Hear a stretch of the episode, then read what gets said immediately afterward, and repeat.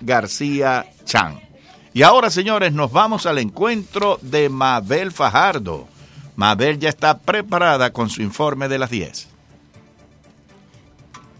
Sí, gracias, gracias Humberto García, en conexión contigo, saludando a los oyentes que nos acompañan aquí en la poderosa 670 AM. La economía argentina se ha levantado hoy herida, herida por los resultados, amigos oyentes, de el peronista Alberto Fernández en las eh, primarias en la jornada de ayer. Son solo las primarias. Ha obtenido un 47,3% de los votos. El partido de Mauricio Macri, el actual presidente del gobierno, ha quedado en un 32,3%. Y muchos eh, prevén un, una andadura oscura en, en las próximas semanas hasta que en octubre se desarrolla, el 27 de octubre se desarrollen las elecciones generales. En este caso, eh, recuerden que en 2015 Macri no ganó las primarias y sí ganó las generales. Mientras en Estados Unidos se endurecen los requisitos para obtener la residencia permanente de los inmigrantes legales. Quieren que tengan autonomía, autosuficiencia y que no sean una carga pública, algo que ya había prometido el presidente eh, Donald Trump. En este caso lo ha confirmado Ken eh, Cuccinelli, el director en funciones del Servicio de Ciudadanía e Inmigración de Estados Unidos. And President Trump has once again delivered on his promise to the American people to enforce long-standing immigration law. Today, USCIS, the agency I head as part of the Department of Homeland Security, has issued a rule that encourages and ensures self reliance and self sufficiency for those seeking to come to or to stay in the United States. Así, amigos oyentes, ha dicho Cuccinelli, queremos que los individuos que vengan a este país sean autosuficientes y que no se conviertan en una carga pública para Estados Unidos. La carga, el concepto de carga, eh, consideran en, en este texto que dependen principalmente de los programas de asistencia para vivir, pero estos nuevos, eh, digamos, eh, códigos del Departamento de Seguridad Nacional que entrarán en vigor a mediados del mes de octubre amplían el concepto a un individuo que recibe uno o más beneficios públicos durante más de 12 meses en un periodo de 36 meses. Si alguien recibe dos ayudas durante un mes, contará como dos meses. Así que a partir de ahora, amigos oyentes, habrá que observar eh, cuidadosamente porque eh, se endurecen las eh, condiciones, en este caso los requisitos para obtener residencia permanente en Estados Unidos. Y en Guatemala ya saben que Alejandro Yanmatei se ha convertido, el conservador Yanmatei, en el presidente del gobierno. Así se mostraba emocionado. Pero la verdad que el objetivo se cumplió. Hoy, de veras, con un nudo en la garganta, 12 años después, vengo a decirles, para mí, este humilde servidor, este humilde ciudadano de Guatemala, va a ser un inmenso honor ser el presidente del país al que amo tanto. Mientras en Nicaragua continúan los familiares de eh, personas que están todavía en, eh, en prisión, que han sido algunos llevados a prisión domiciliaria, preocupados porque no saben qué va, qué va a ocurrir con sus eh, familiares. Nos ubicamos en las palabras de una de estas eh, madres desesperadas y preocupadas. Queda la incertidumbre de lo de la nulidad del proceso judicial. Y bueno, y que se evite a toda costa el asedio de parte de simpatizantes del gobierno. Así, amigos oyentes, no quieren que asedien a sus familiares, las eh, madres, los padres, los hermanos de los opositores a la dictadura de Daniel Ortega en Nicaragua. Agradeciendo a Freddy Corea y a Víctor Manuel Caballero, desde las 6.70 les reportó Mabel Fajardo. Hemos presentado las últimas noticias desde nuestra sala de redacción y satélites. This is WWFE, 670 AM, Miami. Hola, soy María Laria. No me extrañen mucho, ya estoy con ustedes. María Laria bajo la luna. Noticias, controversia, todo lo que sucede en nuestro mundo. Usted va a ser parte de nuestro programa, los espero, de María Laria bajo la luna.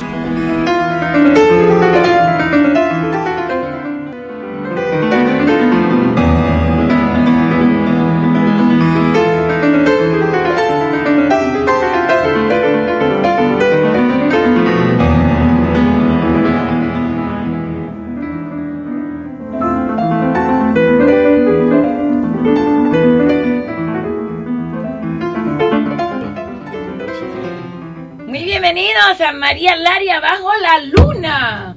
Hoy es lunes. ¿Cómo estás, Víctor Manuel Caballero, el caballero de la noche?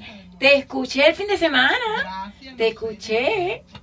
Bueno, para todos los que estén buscando en Facebook es WWFE La Poderosa y ahí estamos directamente con muchos invitados importantes. Voy a empezar con mi amigo que acaba de decir un cumplido lo más bonito, se lo dijo a él. Muchas gracias, muchas gracias. Pedro Mantellini me quiere mucho. Él es ex secretario de PDVSA y ahora mm, está mucho en Washington Asesor. pues. y viaja todo el mundo. Así que voy a empezar a hablar de Venezuela porque, eh, bueno, sucedió algo terrible y es que mm, la ANC designa comisión que evaluará el mejor momento para realizar elecciones parlamentarias, que realmente no debería de ser eso lo que ellos querían, y en la misma sesión se autorizó la continuación de juicio penal a José Guerra, Rafael Guzmán, Juan Pablo García y Tomás Juanipa, luego del que TSJ los acusara en la comisión, y abro comillas, flaga- flagrante de los delitos de traición a la patria. Esto me suena a Cuba.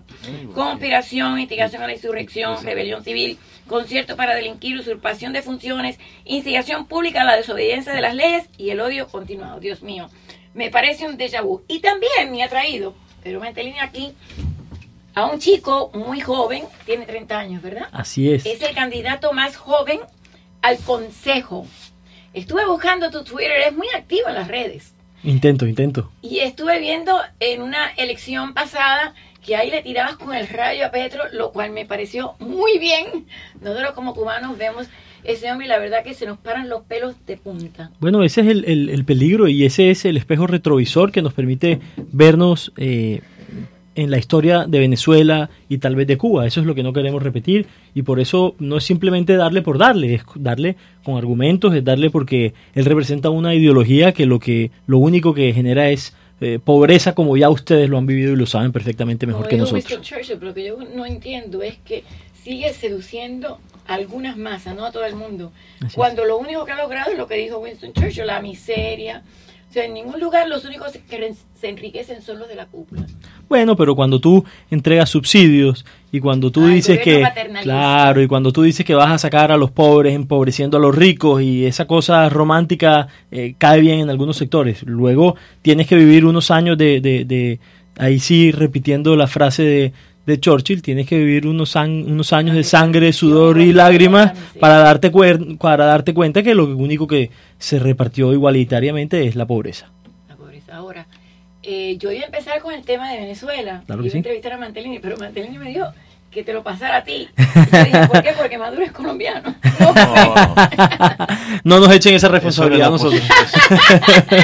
Es tu visión sobre Venezuela. Acércate un poquito al micrófono, Pedro. Bien. Para que se pueda escuchar bien. Bueno, voy a empezar con el chico y después voy con Pedro también, porque yo le quiero preguntar que está muy bueno que la gasolina está bajando. Entonces, como él era ex secretario ejecutivo de PDVSA, quiero preguntarle, pero a ver, em, ¿qué piensa de lo que está pasando en Venezuela? Yo estoy muy triste porque la verdad que la semana pasada, con el supuesto bloqueo que ahora vi que era embargo, con la- el, que congelaron los bienes de las personas del gobierno acá y demás, yo estaba un poquito más esperanzada. Sin embargo, ahora cuando veo que van a hacer elecciones parlamentarias, que le quitan la inmunidad a estas cuatro personas que van, están retrocediendo otra vez. ¿Qué está pasando? Yo creo que, eh, con el respeto de Pedro, que me dejó opinar de, de- de su Los país, dos él- pueden hablar y él que sabe bien. en, Yo- en yo- controversia también. Soy americano. Bueno, yo, yo creo que lo que pasa con, con Venezuela es que, lastimosamente, la oposición no, está, no ha estado al nivel que le corresponde. Es decir, la oposición en Venezuela no es mejor que los que gobiernan. Y eso duele decirlo, pero es así. ¿Incluyes Si- a Guaidó? si- eh, es que se trata más allá de, de una persona u otra. De pronto es la, los que lo rodean o a quien escucha a Guaidó. Pero cada vez que, que demuestran quiénes son, eh, lo hace muy bien. Y cuando se ve que la- los de la oposición, por ejemplo, se han quedado con algunos negocios, toda esta representación política hacia Guaidó como presidente eh, legítimo de Venezuela le ha permitido quedarse con algunos negocios del Estado en algunas partes del mundo. Por poner un ejemplo, la empresa Monómeros en Colombia y otras más. ¿Cuál es esa empresa? Es una empresa... Monómeros Colombo venezolano que pertenece a Pequiven de la industria PDVSA. Así es. Ah, es de PDVSA. Sí. de PDVSA era- otra vez, lo dijiste muy rápido. Monómeros Colombo venezolano. Colombo venezolano. Yo era el enlace con Monómeros. Tú eras el enlace. Era, era el enlace ¿En qué año? en los 88 por allá. Ya estaba ya. No. No, no, estaba todavía en Mucho democracia, sí. Y um, Chávez llegó en el 98. 98, 98. Diez Y eh, después. entonces, Monómeros Colombo venezolano es un es una fábrica, es una industria de nylon básicamente, pero tiene sus productos que son toda la parte agrícola, este del NPK, etcétera, etcétera, eran los distribuidores de la, los fertilizantes que producía Pequiven, la industria petroquímica venezolana. Aparte de eso, también eran distribuidores o ayudaban a distribuir lo que producían los, le- la parte plástica o las industrias de plástico en el, en el Zulia, que era teníamos mucha influencia en Colombia con el polietileno de alta densidad y el polietileno de baja densidad. Y Monómeros Colombo venezolano, pues es una industria que corresponde a PDVSA, que yo le he planteado al embajador nuestro de Venezuela aquí en Washington, que también no solamente a Carlos, sí, eh, Carlos eh, no solamente es estar detrás de Citgo, eh, Petróleos Venezuela tiene muchos muchos bienes a nivel internacional que ellos siguen chupando de, de todos esos bienes. Entre eso podemos, puedo decir Petrojam tiene 49%, en Refidonza 49%, la refinería de la República Dominicana, tiene inversiones en Ecuador, que hay una, una envasadora de aceite allá, que era propiedad de Lagoven, una filial de Petróleos de Venezuela, tiene inversiones en Uruguay, tiene inversiones en Brasil, tiene tanquerías en El Salvador, tiene una planta de aluminio que es Alunasa en, en Costa Rica y tiene algunas propiedades aquí en Virginia, también que pertenecen a Benalum, que es de la CBG, de la cual yo también fui presidente. ¿Estás de acuerdo con lo que decía Echeverry de la oposición y qué oposición? O sea, eh, obviamente a Guaidó cuando no activó la 187 que es para la intervención y después cuando aceptó, sea porque lo hubieran forzado o no, El diálogo. el diálogo en Sí. Noruega y después embargados y demás. Yo digo, pero como tú vas a ir a hablar, con lo único que se puede hablar es cuándo, dónde y cómo se va. Pero ¿cómo te vas a sentar a hablar? Y mira, ahora estamos viendo los No hay diálogo, no es que no existe diálogo, yo creo que te lo había planteado a ti telefónicamente la semana pasada. El, el, ah, eh, yo estuve en la mesa de negociaciones, la eh, mesa democrática, eso fue hace 17, 18 años atrás cuando estaba en Venezuela. O sea que eh, después vinieron las conversaciones de República Dominicana, han estado la de Oslo, están las de Barbados, están varias de República Dominicana, es decir, no existe diálogo, aparte a la, hasta la del Entonces, Papa. ¿por qué acceden? ¿Por qué? O sea, ¿quién le está eh, forzando la mano? ¿O es que es otras personas? ¿O es Leopoldo López? ¿O qué? Ahí yo considero que son los mismos grupos de oposición donde ellos están divididos como en cinco que, grupos diferentes que constituyen la Asamblea ¿Estás de acuerdo Nacional. con lo que decía ella? Sí, entonces son cinco grupos eh, de los diferentes partidos que están allí que se rotan y posiblemente veremos las sorpresas en enero. Ya Guaidó lo había dicho, yo creo que Guaidó es un muchacho inocente, quizá políticamente también joven. Este, ¿Estás de cuando acuerdo? político joven también comete, no tiene, Sí, no tiene realmente son los errores.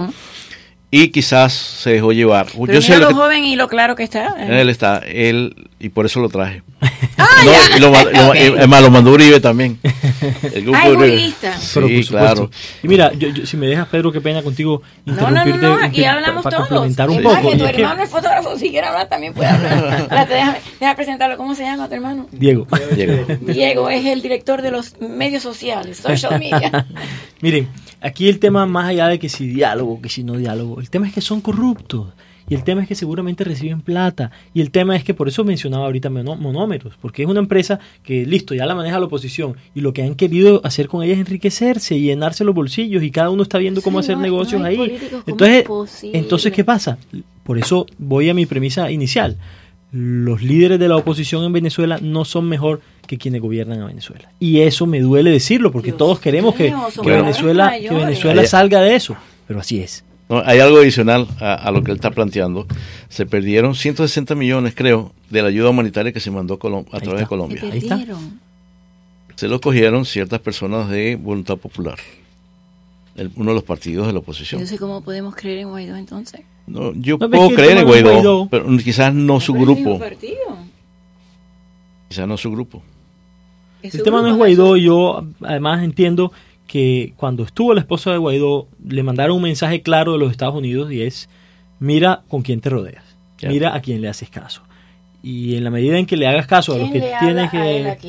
Leopoldo. No sé, pero ojalá escuchara más a posturas como la de María Corina Machado, que ha sido gente coherente, seria. No, yo no la conozco, no tengo nada que ver ¿Pero con eso. Pero María es lo que, Corina que la es lo gente que no se la quiere. A mí me parece que ella debería ser la presidenta de Venezuela, Bueno, sinceramente. y tal vez Ojalá, no- Pero Venezuela. dice que no está listo Venezuela para una mujer presidenta. No, ¿es no, verdad? claro, claro que estamos listos. Yo considero que María Corina, que es amiga mía personal, Ah, sí. eh, sí. Estoy loca por entrevistarla. Yo te estoy puedo conseguir el teléfono de ella, te lo voy a mandar. Ah, ok. Y lo puedes llamar a Venezuela, sí. Él, ah, María Corina es una muchacha muy inteligente. Viene, yo le comentaba aquí a Juan Pablo, eh, su papá era fue miembro del Partido Comunista y fundador del Partido Comunista en Venezuela, el doctor Machado. Eran intelectuales, a pesar de que tenían cierta intelectualidad pues eh, adversa al sistema democrático, pero eran gente estudiada, gente preparada, doc- doctorados, etcétera. María Corina viene de esa cuna, pero María Corina es progresista, María Corina es busca María otro. Corina sí es. Sí, es- lo es. necesita Venezuela. Es una chica muy inteligente, aparte de bella, es muy inteligente. Yo ¿Por qué le considero que está que es preparada. cifrina? Bueno, no, porque ella es cifrina, ella viene de buena familia.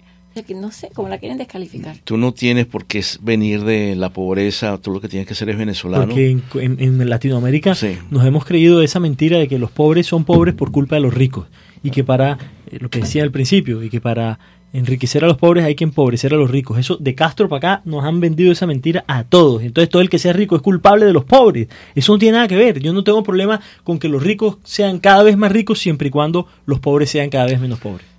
Es como echarle la es culpa. que tú tienes que recompensar a la persona por lo que hace, porque trabaja, no que sea todo el mundo en estos gobiernos paternalistas, Claro. comunistas. Viene el pan como si llegara, no, pero tú tienes que comprarlo también. Entonces lo que quieren es vivir del gobierno y no trabajar. no del trabajo. Exactamente, no debe ser así. Y eso es lo que hace el, el- el populismo, por decirlo así, porque el, realmente el castrismo no son comunistas, son unos ladrones de países. Sí, es verdad.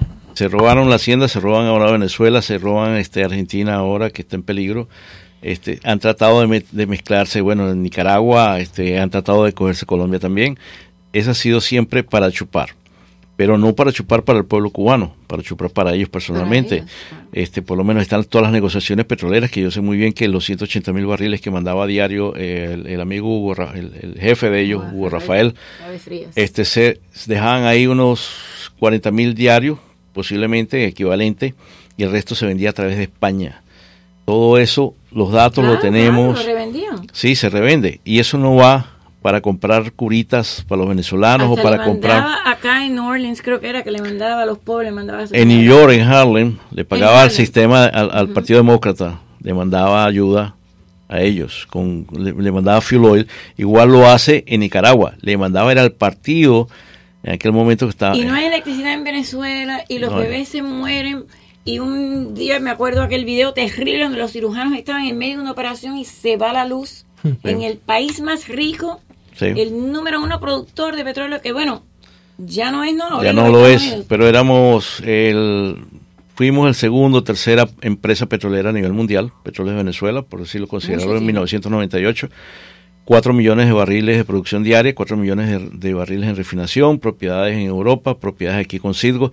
Éramos los dueños de 7-Eleven, éramos los dueños de en, en- en, eh, las refinerías. ¿Cuánto aquí. produce hoy Venezuela? menos de un, un millón doscientos, ha perdido como un mío. 70, eh, quizá un 70% de la producción. Yo creo que Colombia está produciendo ya más, más barriles diarios que ¿En nosotros. serio? Sí, sí. Colombia está produciendo ya más que Venezuela, Sí, sí. dice Berry. Sí, así es. Venezuela, no. Venezuela tiene una crisis impresionante. No tienen cómo hacer un hueco nuevo para buscar petróleo. No, no, no No tienen hay. las inversiones. Están eh, regalándose a los chinos para que sean los chinos quienes hagan esas inversiones, pero eh, Tampoco eso se han no, no metido. lo logran. Fíjate lo que en la parte de lo que se ha hablado en Vamos a Washington. hablar un poquito, la gente está loca escribiendo Y si tú no le haces caso a la gente, después no te escriben más. Dice, este es nuestro concejal. Ah, mira. Ah, ya. Luisa de la Vega.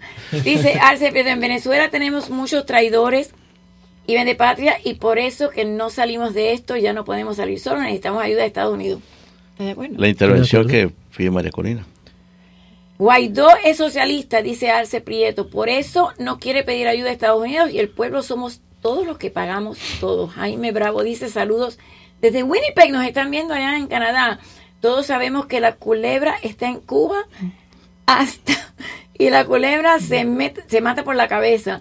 Hasta que no maten a la culebra no salimos de esa. De acuerdo con el joven, oye, tiene, tiene fanaticada aquí.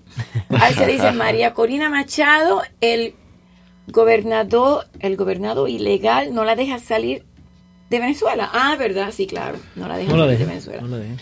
Ok. Es- esa- eso de la culebra me acuerda a una frase del expresidente Uribe. Decía, el presidente Uribe decía con respecto a la FARC, la culebra la tenemos pisada, pero sigue viva. Lo único que no me gustó de Uribe es cuando hizo las conversaciones de paz en Cuba.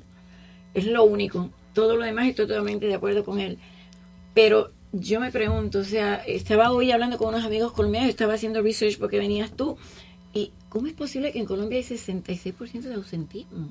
La gente Sí, no cree ya. lastimosamente la gente, la gente está eh, aburrida de la política con muchas razones. Como en muchas partes del como en mundo. muchas partes del mundo. Y yo creo que eso es una responsabilidad de nosotros, los jóvenes, de decir, oye, aquí no todos somos iguales.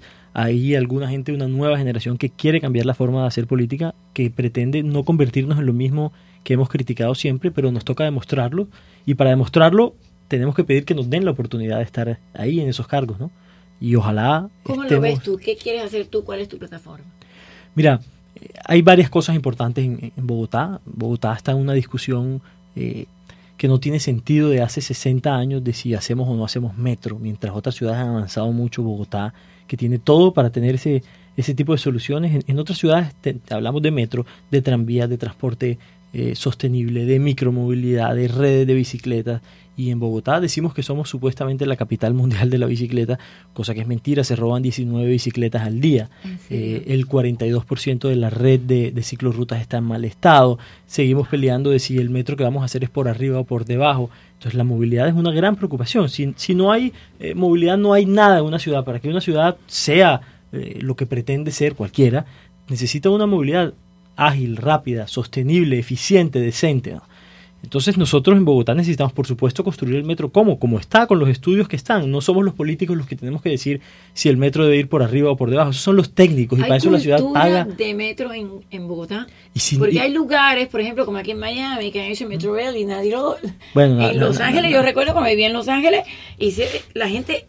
No es como en Nueva York, como en Boston, que la gente agarra los tranvías. Claro, pero, pero ten en cuenta que, Europa. por ejemplo, Miami es una ciudad que no es compacta, están los suburbios, es, es muy extensa.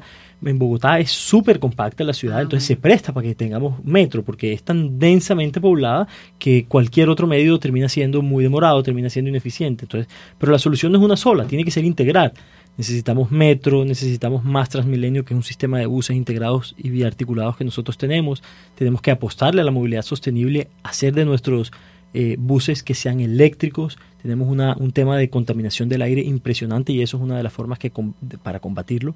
Además de unos procesos de arborización, eh, meterle el tema de las... Yo, yo he sido un impulsor del tema de las bicicletas y las patinetas eléctricas, eh, porque son, digamos, medios de transporte que no son contaminantes, eh, que ayudan al, tema de la movilidad. Mira, el 70% de los trayectos que se hacen en Bogotá son trayectos cortos y para eso usamos vehículos con tecnología contaminante como el carro, pero si son trayectos cortos, uno fácilmente puede reemplazar eso por una bicicleta o una patineta eléctrica, que, ayuda a, la- no contaminar el ambiente y que además ayuda a solucionar el tema de, de movilidad, no es poca cosa, por eso lo hemos, lo hemos impulsado. Pero además tenemos cosas tan absurdas que yo se las cuento y seguramente me van a decir que es mentira. Uber es ilegal en Colombia. Es ilegal. A los conductores de Uber les toca esconderse como si fueran delincuentes. Eso, eso aquí ¿Por no tiene por sentido. los taxis, porque aquí trataron por de los legal, taxis. pero finalmente por sí, los taxis. Entonces hay que buscar una regulación que permita a los taxis, por supuesto. Eso no se trata de atacar a los taxis, pero que permita que legalice Uber también.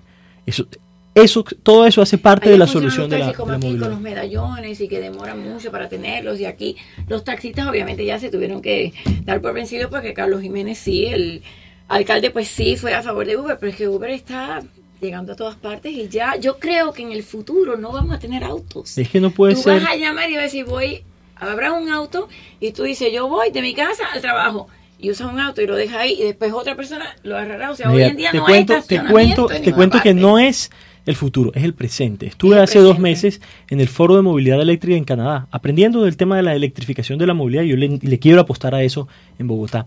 Y mira, ¿sabes cómo es el referente mundial hoy en día? Son carros eléctricos, por supuesto, y autómatas.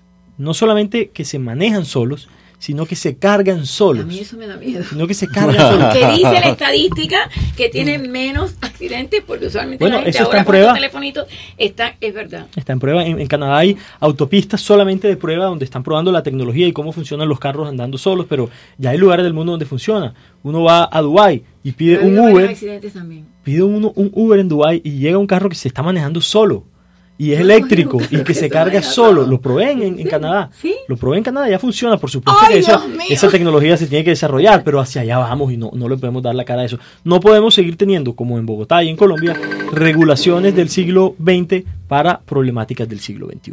¿Qué me dice del narcotráfico? Hoy estaba hablando con una chica que la voy a entrevistar, excelente colombiana, que hace un grupo de, de mujeres para tratar de, de mejorar em, lo que es las mujeres emprendedoras colombianas, pero en todo el mundo. Y ella viaja a todo el mundo y me dice, el problema es que en Colombia hay un altísimo porcentaje de gente que realmente vive del narcotráfico y no quieren hacer otra cosa. Fue la que me dijo que hay 66% de ausentismo. Y yo me pregunto, o sea, yo recuerdo cuando Maduro estaba con el foro de Sao Paulo hace poquito, que fue muy poca Sí. gente, y dijo. Santrich, bienvenido. O sea, ya ni siquiera se esconde para decirlo. Sí. ¿Cómo vamos a derrotar o tú narcotráfico ¿qué, pasa con el narcotráfico? Ha sido tanta la producción y el gobierno pasado fue tan poco lo que atacó esa producción. Se multiplicaron las hectáreas Dios de drogas sembradas de forma Qué impresionante. Qué sorpresa nos dio Santos. Bueno, eh, fue tanta la producción que hoy en día ya no solamente tenemos el problema de, la, de ser productores, sino también de ser consumidores. La droga se ha transferido a nuestras ciudades, a nuestros Wow. parques. Hoy hay vendedores de droga en todos nuestros parques y eso es una gran problemática que tenemos en Bogotá que están inundando los niños, los parques y alrededor de los colegios con droga. Eso es impresionante. Entonces el presidente Duque sacó un decreto que le permite a la policía decomisar la dosis mínima de droga, porque la Corte permite el consumo con la dosis mínima, pero se le puede ir a decomisar. ¿Por qué? Porque el vendedor de droga, el jíbaro, que le llamamos allá en Colombia, eh, se escuda en la dosis mínima para poder venderla. Entonces, divide lo- su producción, lo que va a vender, en 20 dosis mínimas, ¿verdad? Entonces, va, la vende, luego saca la otra que la tiene escondida por ahí, va y la vende. Si llega el policía y dice, no me la pueden quitar porque es mi dosis mínima. Entonces, tenemos esa herramienta. La policía colombiana está corrupta, como en Bueno, México, por ejemplo. ha- habrá de todo, habrá de todo, pero yo en general soy un defensor de la fuerza pública. Si hay culpables de alguna cosa, tienen que pagar individualmente, pero, pero a mí me gusta defender la, la ¿Tú fuerza no crees que pública. la droga debería ser legal? En Holanda es legal, o sea, Sí. el narcotráfico, el cartel de Medellín, el cartel, no existiría porque entonces tú te quieres endrogar, bueno, allá tú te quieres fastidiar tu vida, vas, te dan una receta, como hacen en Holanda, como hacen en otros países, y, y los narcotraficantes como el Chapo Guzmán, como Pablo Escobar, como todos los Sí, demás, no María, eso, si, si viviéramos en Holanda o en Dinamarca, yo estaría de acuerdo. Eso conceptualmente es así, como tú lo dices, pero nuestros países tienen unas problemáticas distintas. Cuando tú ves que hay mucha delincuencia urbana y que eso está ligado con la droga, la mayoría de los que atracan están en, en temas de droga. Cuando ves que la droga tiene a mucha gente habitando en la calle y sufriendo mucho, ¿Qué cuando porcentaje del pueblo colombiano está en, en- está en- involucrado en el negocio de una forma o de otra? Bueno, no, esa cifra, esa cifra no la tendría tan exacta, pero tú sí ves que algunos temas de criminalidad están ligados con droga, hay unos porcentajes Claro, altos de personas claro, que, que, que el que te atraca está drogado. Cuando tú ves que están cayendo niños y que desde ca- cada vez desde más jóvenes son consumidores, tú dices, qué pena, aquí hay que hacer algo. No estamos en Dinamarca, no estamos en Holanda, no estamos en Suiza, aquí no tiene la gente la educación suficiente para ese tema. Si así lo fuera, yo estaría a favor, pero además, teniendo en cuenta todo lo que ha sufrido Colombia por la droga, yo creo que no estamos preparados para eso. ¿Qué hace Colombia con cuántos millones de venezolanos han cruzado? Dos millones y pico. Dos, ya van dos, ¿Cómo contados. Colombia, ¿Cómo Colombia absorbe toda esa gente? ¿Qué pasa? Que nosotros tenemos una frontera demasiado extensa. Nosotros no podemos frenar esa migración porque no lo vamos a lograr. Lo primero para desarrollar una política pública eh, coherente en cualquier tema es medir la problemática. Lo primero entonces que hay que hacer es medir el tema de los venezolanos, censarlos, cuántos son, en qué están, quiénes tienen trabajo y quiénes no. Pero eso no puede quedar ahí. Eh, hay que hacer esfuerzos adicionales. Miren, por ejemplo, en Canadá, ya que ponemos otros otros otros modelos de, de ejemplo, me encantó. Pero en Canadá, ¿qué están haciendo para mover la economía? Aprovechando a los migrantes, a los refugiados, etcétera, porque todos ellos necesitan trabajo, casa, consumen. En la medida en que uno los involucre a las dinámicas económicas, terminan siendo un beneficio eh, para el país. Pero además nosotros, a nosotros no se nos puede olvidar que es cierto que han pasado dos millones de venezolanos eh, a Colombia ahora, pero no se nos puede olvidar que la gran mayoría de esos venezolanos son también colombianos. Tienen la nacionalidad, tienen el pasaporte o tienen la posibilidad de sacarlo porque sus padres son, son colombianos. Y no se nos puede olvidar que Venezuela a nosotros nos dio la mano hace 20 años cuando fueron 5 millones de colombianos los que iban a buscar eh, progreso y los que iban a buscar oportunidades a Venezuela. Entonces, eh, nosotros no podemos eh, ser, no podemos construir un muro, eh, además que sería irrealizable, pero esa no puede ser la política con Venezuela. Más bien, intentar integrarnos, por supuesto que ha sido problemático, por supuesto que hay una crisis con la migración, pero sería peor si nosotros nos, podemos a, nos ponemos a bloquear la migración. ¿Qué tú crees de ese tema? Porque ya que el chico muy inteligente, Echeverry dice que realmente nosotros tenemos que portarnos bien con el pueblo de Venezuela porque fue al revés mucho antes, pero también está la economía, que tú esos dos millones y sabrá Dios cuántos, porque yo estaba muy esperanzada cuando escuché lo del bloqueo, escuché, pero ahora con estas nuevas noticias estoy otra vez desesperanzada. ¿Y si sigue entrando gente de Venezuela para Colombia? Bueno, lo importante es que eh, mientras exista una fuente de trabajo, pues iríamos a las teorías keynesianas uh -huh. del labor y taxes. Mientras ellos trabajan, están consumiendo. Al consumir, consumen más pan, igual va a haber más producción de harina, etcétera, etcétera. Si cruzan y, la frontera, compran y vuelven. Fíjate, yo me crié, eh, mi abuela era de San Cristóbal. Uh -huh. Y las veces que yo iba para allá, este, tú cruzas a Cúcuta sin nada, como si fuera el, el mismo estado. Ahí no hay, ahí no hay, ahí no hay fronteras. No, no habían fronteras anteriormente. Entonces el, el, venezolano pasaba, compraba las papas, compraba su mercado, venía para, para el lado venezolano. El colombiano venía para acá, compraba las partes eléctricas, las pilas, etcétera, y se regresaba para, para Colombia. La gente de esa, de esa, de esa área, yo siempre decía nunca va a haber una guerra entre Colombia y Venezuela, precisamente por lo que tú acabas de decir. Primero venimos de la Gran Colombia, y esa área, los abuelos son de Colombia, y los abuelos de este lado están en Venezuela o son venezolanos. Sí, es lo mismo, hay una, una familiaridad ahí. Era Maduro que estaba ahí. No dicen, dicen, dicen que es de Cúcuta. Dicen que es de Cúcuta. Dicen que es de Cúcuta, sí. sí. este, igual decían de ¿No Carlos Andrés. ¿No le ha pedido el certificado de nacimiento? Nada, ni se lo van a pedir, eso, eso, eso, aquí Obama. Un eso, chiste, un chiste, no. eso es parte pues de, de, esa integración. Yo considero que Colombia y Venezuela van a seguir en una fase democrática, integrados.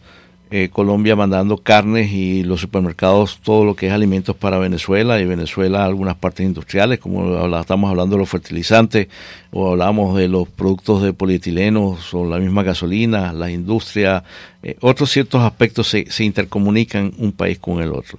Y lo importante es que se mantenga esa unión pues en el futuro. Realmente ahorita lo que ha hecho Maduro es tratar de cerrar fronteras y uh, y no ha podido, pues, no ha podido. ¿Qué ha pasado con lo de Citgo desde que la Corte del Delaware, que fue el día que creo que te entrevisté ese mismo sí, viernes, sí. fue que supuestamente el juez de Delaware se lo devolvió el control de la Claro, lo devuelve porque considera de que eh, los la posición de Maduro o de su abogado, que está aquí en Miami, del, que representa al gobierno venezolano, no tiene validez. ¿Perdieron, no? Eh, ahorita no recuerdo. Okay. No para saber. Sí, bueno, para no encontrárnoslo por ahí. Bueno, Exacto, te lo, te lo nombré la, la, semana pasada, la semana pasada te lo había nombrado. Sí, sí, sí. El, yo hablé contigo ese mismo viernes sí, cuando se Hasta la dirección te la di, que está ahí al lado de. Ah, verdad, sí. verdad. Que le pregunté y me dijo que estaba en Brickell. Sí, 11, y me dio 11. la dirección y le dije, anuncio político no pagado, repítemelo y me lo repetiste. Sí, y sí. dije, para que le vayan a hacer un acto de repudio. Que eso sí, yo admiro al pueblo venezolano porque donde quieran que están esos esbirros del gobierno, donde quiera que están, le hacen un acto de repudio. No, realmente un acto de justicia. Bueno, es, en ese aspecto, pues, eh, tendríamos que, es el, como te comentaba, la unión de todos los venezolanos, Colombia, y la intención sería sacar, el- fíjate, el diálogo que está sucediendo ahorita, eh, Estados Unidos está opuesto a esa situación. Ya se lo ha dicho también a Guaidó. No se le puede quitar tampoco el respaldo a Guaidó, pero las conversaciones ahora no... Está virada con Guaidó ya. Las conversaciones ahorita están es con Rusia. Rusia ha dado pasos atrás. Rusia estaba metiendo allá los, los, los misiles estos anti, antiaéreos y todo eso, todas esas conexiones están cambiando por ciertas regulaciones, a, a las amistades que existen entre Rusia y Estados Unidos, las negociaciones que existen, pues prevalecen más que las negociaciones que puedan tener con Venezuela. A ellos les interesa más Estados Unidos que, que la misma Venezuela. ¿Qué me dices de las supuestas eh, elecciones parlamentarias que quiere realizar Maduro? Eh, o sea, quiere disolver, quiere disolver la asamblea. Eh, por supuesto. ¿Y qué es lo que han hecho? Ahorita llegan y persiguen a cuatro, cuatro, Exacto, cuatro miembros, cuatro diputados. José Guerra, Rafael Ajá. Guzmán, Juan Pablo García. José Guerra, el economista, y, y Jai Tomás Guanipa. Ellos, al sacarlos, eh, tratan de eliminar el, el, el quórum que pueda tener la Asamblea. Y de esta forma, posteriormente, como no tiene quórum, pueden solicitarle al Tribunal Bolivariano de que entonces la Asamblea es anticonstitu eh, no es constitucional. Entonces, de esa, de esa manera la eliminan y se quedan con la Íbamos hacia adelante, ahora vamos para atrás. vamos para atrás en ese sentido. Entonces ahí sí habría que tomar acciones. Yo creo de todas maneras que la oposición, en el caso de Guaidó, van a esperar todavía, que es lo que él dice, que hay que esperar unos meses más. Y esperemos. A ver, cuando sucede. tú mencionaste eh, la oposición, que tú dices, bueno, realmente, porque está escuchando personas, o sea, son las personas que están alrededor de él que lo presionan. Al principio yo recuerdo las de Noruega, que es un país que no reconoce, uno de los pocos que no reconoce a Guaidó, se mantuvieron secretas. Después salió a la luz, le decían, no, es Leopoldo el que lo estaba convenciendo. O sea, ¿quiénes son las personas alrededor de Guaidó que lo están forzando si es verdad que él tiene las manos atadas? Es que además es difícil verlo porque ustedes saben mejor que yo que la oposición en Venezuela es una colcha de retazos que está unida por las circunstancias, está unida porque, porque está en contra de una dictadura, pero que piensan muy distinto interiormente. Entonces hay visiones políticas contrapuestas, de verdad, verdad. El tema es que los que, no importa quiénes sean, pero los que pretenden salidas, negociaciones o diálogos, pues ya eso se demostró que no lo lograron. ¿Cuántas veces han intentado diálogo? ¿Qué es lo que van a Ahora dialogar? cuando la MUD dialogaba y lo, lo ponían en televisión. Es Entonces, ¿qué, qué pueden dialogar? ¿Cuántos, ¿Cuántos presos políticos hay? ¿Cuántos eh, líderes de la oposición asesinados por estar marchando? ¿Cuántos jóvenes en desgracia por, por lo mismo? ¿Cuántas eh, eh, mujeres que, que dando a luz pierden a sus hijos? Pues Sí. Eso es lo que van a negociar. Perdona, pero es que cuando uno dice que se está ¿Cuántos muriendo de hambre... trasplantados después de recibir el trasplante de ese órgano que tanto han esperado mueren por no Porque no tener tienen la medicina. Porque no tienen la medicina. Así es. Sí, los antibióticos. Entonces cuando dicen que la gente se está muriendo de hambre, es que se está muriendo de hambre de verdad. Entonces tú no tienes nada que negociar. Lo único que podrían negociar es cuándo, cómo y dónde van a entregar el poder. Pero como no lo van a entregar el ¿Y a poder, dónde se va a ir para que se vaya bien lejos? Dios como mío. no lo pueden entregar porque saben que si, que si lo entregan no terminan bien porque van presos donde quiera que se vayan. Ellos, ya- ellos no tienen escapatoria, ellos no pueden entregar el poder, ellos nunca van a querer entregar el poder porque lo pierden todo con ese poder, porque lo único que les queda de protección es ese poder, porque no van a tener donde esconder toda la plata que se han robado, no, los crímenes no lo van a poder esconder en ninguna parte del mundo. de Chávez, igual que los hijos de Fidel Castro, que salen en los yates y salen haciendo compras en París y salen haciendo compras. O sea, yo estoy muy desilusionada porque yo como cubana decía, sale Venezuela y sale Cuba. Pero siempre ahora le va a salir otro que lo va a financiar. Primero fue Rusia a Cuba, después Venezuela. Ahora están buscando a. China.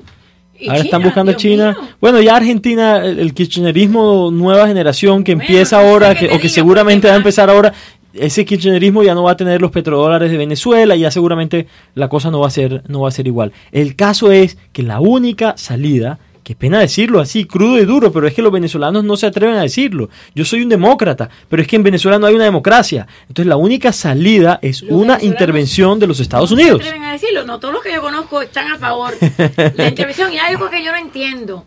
Trump hizo por Venezuela lo que nunca ha hecho por Cuba, que es decir, este presidente es ilegítimo. Sin embargo, los venezolanos no son trumpistas, ¿por qué? Es la, la, la política interna de ellos de no de mantenerse como independientes, de decir, la- el grupo de oposición allá, ellos creen y dicen que la solución está en resolver el problema entre los venezolanos. Y como decía Juan Pablo, existen diferencias políticas dentro de ellos mismos.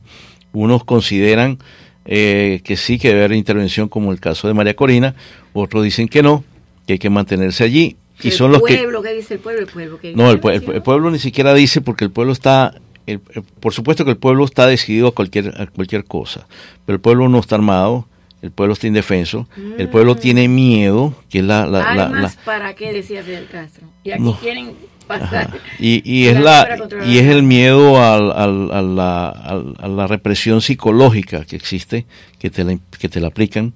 Entonces, eh, si no es contra mí, va a ser contra mi familia, eso es lo que ellos piensan. ¿Cuántos venezolanos yo no he llamado desde aquí y te dicen, por favor, Pedro, no llames porque... ¿En serio? En serio, a mí me ha pasado. no llames porque me pueden estar grabando. Dios mío. Entonces tienen ese miedo, imagínate, de vincularlo Amigos, familiares. a amigos y familiares. Dios mío. Eso existe, ese miedo psicológico existe allá. Y están los vividores, están los que realmente viven del negocio, bien sea revendiendo la comida, aprovechándose, aprovechándose qué es lo que crea En Venezuela se me olvida. ¿Cómo se llama? los escuálidos. Perdón. Escuálidos, no, Los los escuálidos, escuálidos. no lo que le venden. Ah, esos son los, eh, sí, ahorita se me fue. Escuálidos son los de la, Sí, los, sí. los- los de la oposición, pues. El, ah, tú tienes allí el, el factor de que este sistema lleva a la población a ser flojo. Es decir, ya no hay fuentes de trabajo. Ya no hay fuente de trabajo. Entonces, eh, vas a vivir de los alimentos que yo te doy, del club, de la bolsita de alimentos, y la gente se le olvida de que iban posiblemente a un CADA, a un Central Madeirense, como decir aquí un Publix. Entonces ahora están pendientes cuando le llega la bolsita de comida. Y cuando llega la bolsita de comida, ¿qué es lo que van agradecidos porque llegó la bolsita de Sí, pero la comida? tienes que pagar. Igual que en Cuba dice, ah, llegó el pollo. Ah, Bueno. tienes que ir a comprar. O sea, no es que llegó y te la regalan. Pero es verdad, hoy, por ejemplo, hubo una medida bastante controversial del presidente Donald Trump y es que no le quiere dar eh, residencia a los inmigrantes que dependan del gobierno que sea una carga pública. Y hay mucha gente que obviamente está, aquí está, el gobierno de Trump penalizará a migrantes que reciban beneficios sociales. La administración del presidente Donald Trump publicará el próximo miércoles en el registro federal una regla que penalizaría a los inmigrantes que usen programas de beneficios públicos como cupones de alimentos, asistencia para la vivienda o el programa de salud Medicaid. Hay gente que está en contra de eso, pero yo digo, bueno, en mi tiempo cuando salimos de Cuba, mis padres nunca recibieron ayuda, como la ayuda que reciben ahora, y eso no es como eh, eh, mantener la persona sin tener el incentivo de tener un negocio, de ganar. Y muchos dicen, no voy a trabajar porque pierdo el incentivo. Entonces yo prefiero trabajar con la ayuda que me dan de los niños o la ayuda que me dan para la casa. Hago una pintura por allí o cobro algo ilegalmente, bueno, no, no ilegalmente, legalmente, pero que no declara, pero que no, que no lo sepan porque si no pierdes los beneficios. Eso está pasando aquí y es lo que pasa también, por lo menos en este caso, el populismo en Venezuela. La gente ya no quiere salir a trabajar, ¿por qué? Porque es muy fácil tener la comida que te puede llegar. Bueno, así o- también es más fácil para los dirigentes corruptos Claro. mantener la gente porque, bueno, ellos lo tienen como las masas y entonces no les dan educación. O sea, el antídoto de eso es la educación. Yo voy a abrir líneas 305-541-9933 porque a mí me regañan. Aquí en público. Si yo no abro las líneas al otro día me fríen.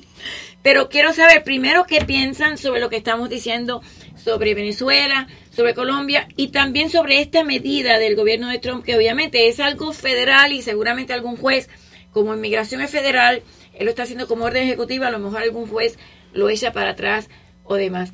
Pero realmente yo creo que una de las razones por la que Trump salió es porque, porque no era político. Hay en todas partes que la gente ya no cree en los políticos. Exactamente. O sea, ¿cómo es posible en Colombia?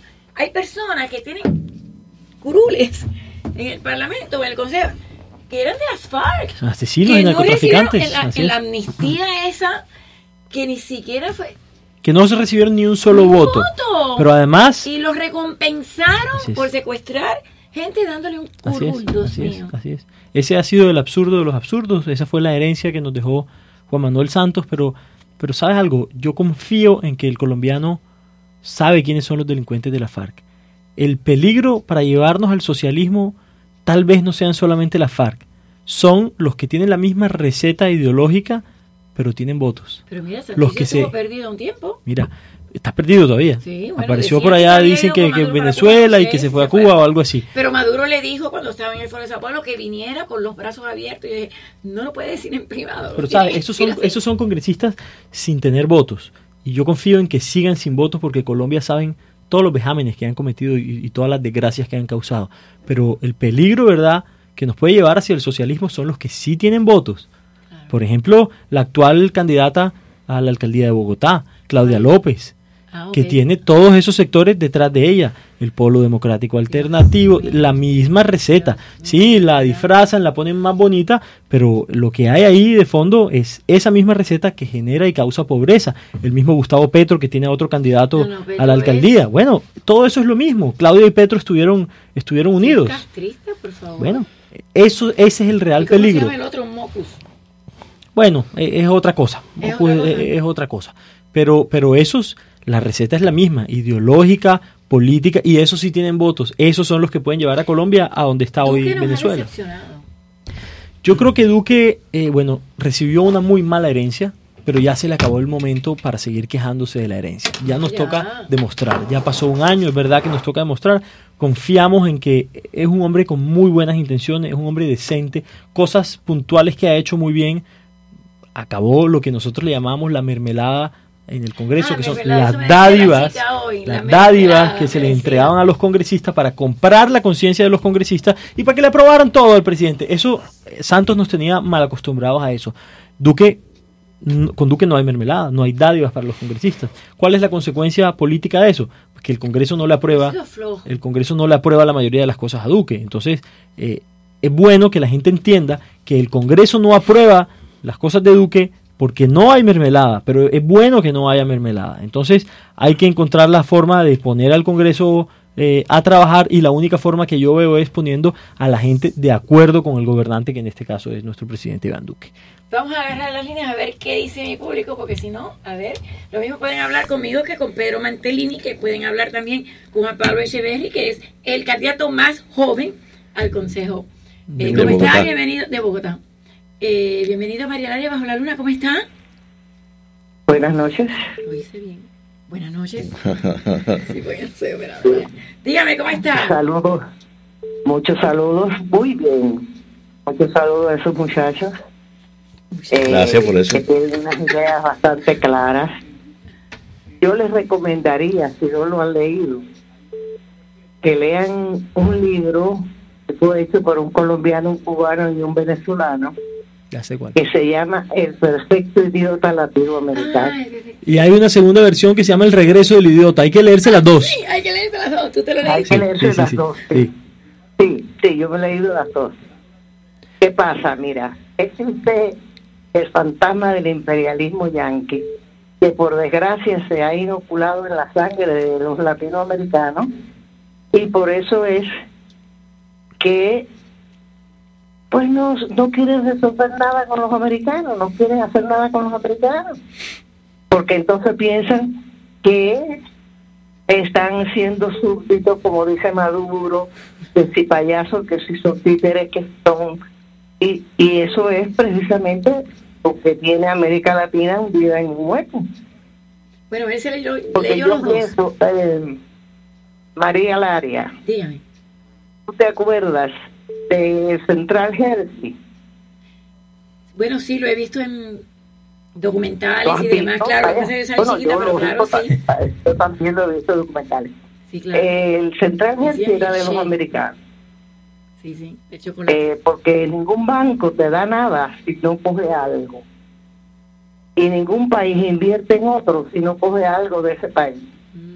Sin embargo, la gente que vivía en Central se tenía todos los beneficios que podía tener un americano. Eh, en mi pueblo había una... ¿En qué pueblo una- estaba el central de Hershey de, de los chocolates? ¿En qué pueblo estaba? Ahí por La Habana, Ah, por La Habana. Ah, yo pensé que estaba en otro lado. Ok. si no me equivoco. No, no, no, estoy no. muy segura. Usted sabe más que yo No, estoy no segura, porque yo segura. obviamente no, no sé. Pero mira, toda la gente, todos los empleados tenían sus casas, tenían beneficios, tenían sus buenos sueldos. Mi madre trabajó en la Nestlé, Nestlé. que era una, era una compañía suiza. Claro. ¿Y tú sabes cuánto ganaba mi madre en aquella época? En los años cuar- es cuare- 50 y pico. ¿Cuánto? 75 pesos, bueno, que era igual que el dólar, a la semana. ¿Y quién nos iba a decir que por quejarnos de Batista, que era una- un dictador, obviamente, que se había perpetrado, eh, el Pero tú poder, sabes, íbamos a pero, terminar pero tú en no esto? te acuerdas. Pero mira, mira, María Laria, hay que estudiar la historia de Cuba. En Cuba la gente con Batista decía cualquier cosa menos el negro, Ah, porque era mulato, sí. porque porque era Dios mulato. mío. Porque él era que haber aprendido entonces esa lección de no darle la cualquier confianza a cosa- alguien que no se la Cualquier ganó. cosa menos el negro. Pero muchas gracias, gracias pues, mi amiga. Voy a tomar otras llamadas porque me queda Sí, poco mi tiempo. amor. y quiero- Muchas Y- gracias. Y, y estos muchachos que, Le que se que muchacho para adelante. también. si usted estuviera en Bogotá, votaba por él entonces, ¿no? ok. Mantelini, te dije Eh, muchacho. Está bueno. Vamos a la próxima llamada. Ah, tú me la coges allí, Víctor. A la próxima llamada, llamada a ver. Y yo estoy muy desilusionada con lo de Venezuela. Me había ilusionado la semana pasada pensando que con el bloqueo y con el congelar las cuentas y demás. Y cuando veo estas cosas, la verdad que me, me desilusiono otra vez. ¿Cómo está? Bienvenido a Marielario Bajo la Luna. Estoy con Pedro Mantelini, ex secretario ejecutivo de PDVSA, y con Juan Pablo Echeverry, eh, candidato al Consejo de Bogotá. Dígame. ¿Hello? Aquí está. ¿Cómo está? Bienvenido. Dígame. Baje la radio y hábleme por teléfono.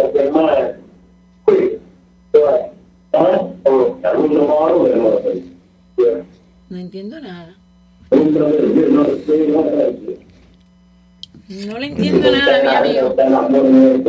Vuelva a llamar o no sé si tendrá el speakerphone. Si tiene el speaker, apague el speaker. Y si no, llámame de un landline o, o cámbiese de lugar. A ver, estoy saludando a gente aquí. Eh, Xiomara Arencibia, saludo a María y a todos. Ana Julia Mora dice hola María. Eh, dice saludos a Víctor. Te están mandando saludos, Víctor. Eh, Una llamada. Buenas noches, ok, dígame. ¿Cómo está? Mira, María Bajo la Luna. ¿Cómo María está? Laria. Dígame. Mire, yo la oigo toda la noche. Ah, sí, muchas gracias. Mire, pero yo quería decirle algo tocante a Venezuela. Jamás en la vida, yo tengo 80 años y yo nunca había visto dos presidentes, uno que tiene la fuerza armada y otro que no tiene nada. Ahí no va a pasar nada en Venezuela. Ay, no me diga eso. Sin- Sinceramente te lo digo. Y eso que esa señora dice de es verdad. ¿Eh? Fíjate que yo tengo 80 años. 80 años. Manteniendo 80 años. Y vía frío y vía Batista. Y usted pensaba que lo que venía después de Batista iba a ser tan... No pensábamos que iba a venir, iba a venir la tormenta esta tan, tan diablo que, que nos cayó No arriba. sabíamos lo que teníamos, aunque era... Yo estoy en desacuerdo con cualquier dictadura, Así es. Pero cuando uno ve, por lo menos en el 59, Cuba era, o sea, el dólar estaba hasta 1.01 comparado con el dólar americano. Fue el país donde entró la televisión a colores antes Todo, de todo el desarrollo, el desarrollo que había, Es que ni increíble, uno comparado. ve el mismo lugar y no cree que es la- el mismo país. Igual que Venezuela, acabado. Venezuela es un país rico. rico de todo, centrales de todo. Vamos a ver si Pedro Mantelini piensa diferente. ¿Tú crees que sí que podamos recuperarnos de esto? Claro que vamos a recuperarnos tarde o temprano hay que salir de esa Pero con dictadura. estas elecciones parlamentarias, Ya de estar preparándose algunas otras salidas virtuales. tú estás mucho por Washington. Tú debes de tener información privilegiada. No me la vas a decir, aquí nadie te escucha. nadie, nada más me la dice a mí, yo no se lo no, no. Este, sí considero que sí que hay una salida, es insostenible esto. Yo creo que la estrategia de Estados Unidos, lo que tú dijiste hace poco, creo que Trump está haciendo tremenda estrategia más que los venezolanos.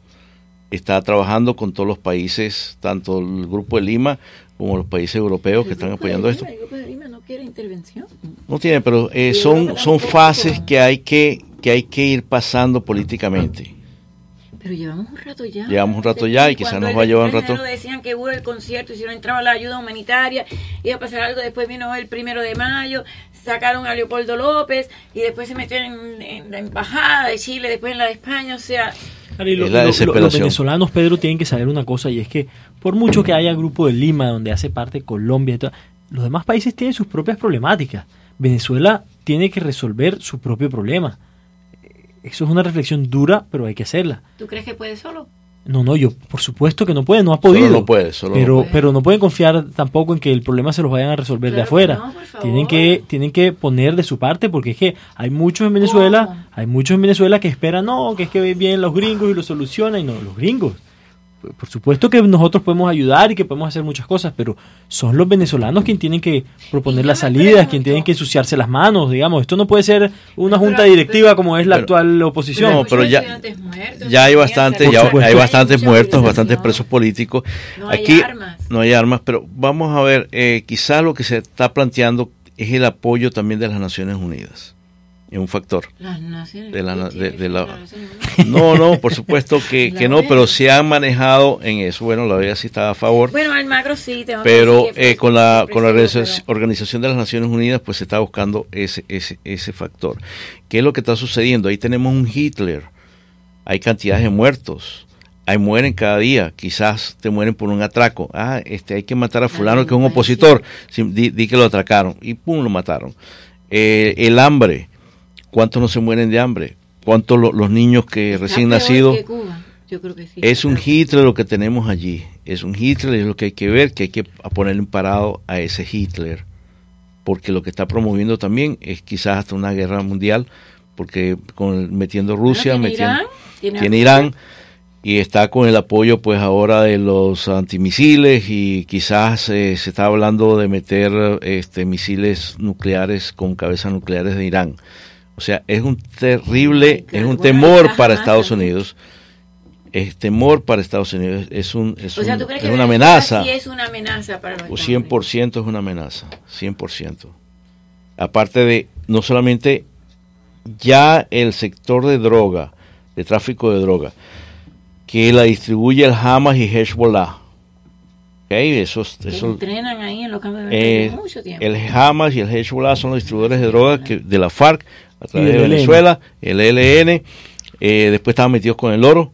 También están- con el oro que también un con el oro. acá, exactamente. están- pero- o sea, él se está nutriendo del narcotráfico, obviamente, porque es un narcotraficante, Por- porque esos no son gobernantes y del... porque ya el petróleo no le da, porque ya lo- la- las empresas mixtas de la CBG como, el- como Benalum, Interalumina, Alcaza, todos esos ya están cerradas, Sidor ya no les da, las acabaron, se las chuparon, se las robaron y ya el, la droga le da más ingresos que el sector petrolero. Ya al sector petrolero no le interesa, además de la producción de 1.200.000 barriles más o menos que tiene diario, 500.000 se llevan los chinos por la, por la deuda que tienen.